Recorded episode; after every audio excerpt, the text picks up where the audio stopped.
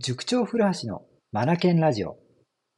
この番組は本を読むことを第一とする学び研究所の塾長古橋が日々の授業づくり、受験指導、教育相談の中で気づいたことを皆さんと一緒に学びに活かしていくラジオです。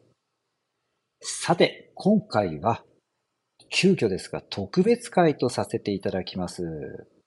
というのもですね、ここ浜松においてコロナ感染者数がすっごく増えてるんですよね。そして、小6受験生にも影響が出始めているからです。もうお分かりですよね。小6受験生のお役に立ちたいからです。小6中学受験生たちはですね、1月の7日、8日に試験が行われるんですが、ここから逆算していくと、今日が16日、17日ぐらい前ということで、2週間とちょっと前、残り時間が2週間とちょっとというところなんですよね。もう入試近いんですよ。受験生においては、ここから冬季講習で追い込みとか、勉強量を増やしていくとか、最後の仕上げなんていろいろね、皆さんこうイメージしていることが終わりだと思うんですが、ここに待ったをかけてきているのがコロナっていうことなんですよね。困ったもんです。はい。さあ、そこでなんですが、もし受験生が受験生がコロナに感染してしまったら、この後受験勉強をどのように立て直ししたらいいのかということについてお話をしたいと思います。で、えー、っとですね、多くの受験生は本当に受験直前になってね、ここまで勉強を続けてきた、努力してきた、うん、そのことがですね、あの無駄になってしまわないようにっていうことでですね、最後大事にね、時間を過ごしてもらいたいと思いまして、ぜひ受験生はですね、あの活用していただきたい、この話を活用していただきたいなと思います。では早速行きましょうか。まずはですね、コロナに感染してしまったらのお話です。うん。ここからコロナに感染してしまったらどうするのかっていうことですね。もう残り時間が少ないので、ズバリ、ここはもう自分がベストだと思う勉強をしてください。例えば、復習が自分には必要なんだと思うのであれば、復習にとことん集中して取り組みましょう。そして、問題演習をして自分の気分を上げていく、モチベを上げるということがベストだと思うならば、問題演習ガンガン行きましょう。それから、基礎基本を徹するということがベストならば、基礎基本、うん、ここに時間を割くのがいいでしょうね。これはね、受験生によってそれぞれだと思います。それぞれです。ですから、自分がベストだと思うことに取り組みましょう。これなら悔いはないでしょう。まあ、特にこれあれですね、もう入試日までほぼ時間がなくなってきた状態でコロナに感染してしまったら、って言ったらもう本当にもう自分が思う、ベストと思うこと、うん、これに尽きるでしょうね。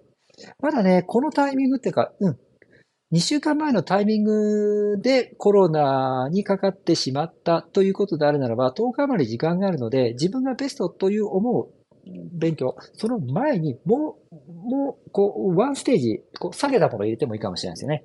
弱点補強という時間を入れてもいいかもしれないですよね。うん。という形でですね、うん、自分がベストと思うことをするということを僕は進めます。うん。そして次のパターン。まだコロナに、ま、まだと言っては失礼ですよね。コロナにかかっていない方ですね。ひょっとしたらひょっとするかもということで、リスク管理が求められます。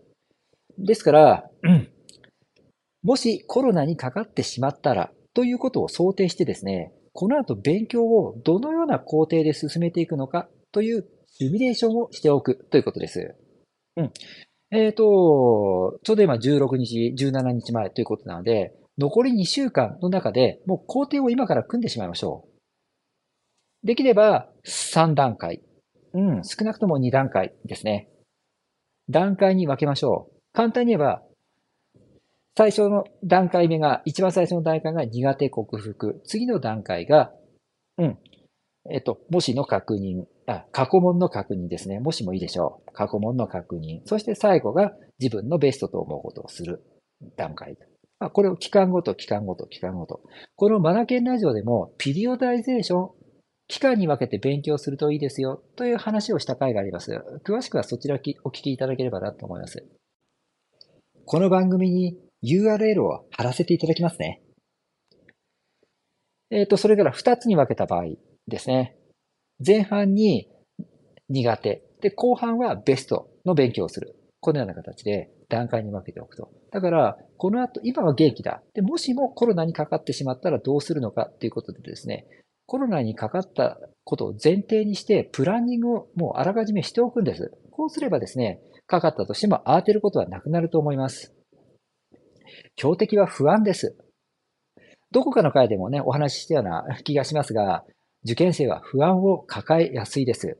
ちょっとしたことが大きな不安になっていきます。それはまるで雪だるまですね。斜面を転がる雪だるまのように、ゴロゴロゴロゴロ転がれば転がるほど不安が、雪だるまが大きくなっていきます。ですから、不安を作らないということがとても大事になってきます。そのために事前に準備をしておくんです。これがリスク管理と呼ばれるものですね。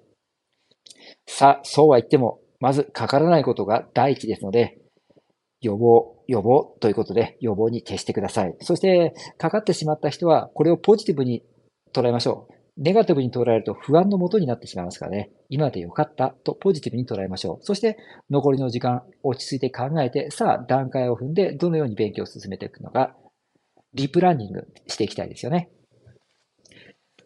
それでは今日はここまでといたします。最後までお聴きくださりありがとうございました。リードモア、ラーモア、チェンジダグループ。素敵な一冊を。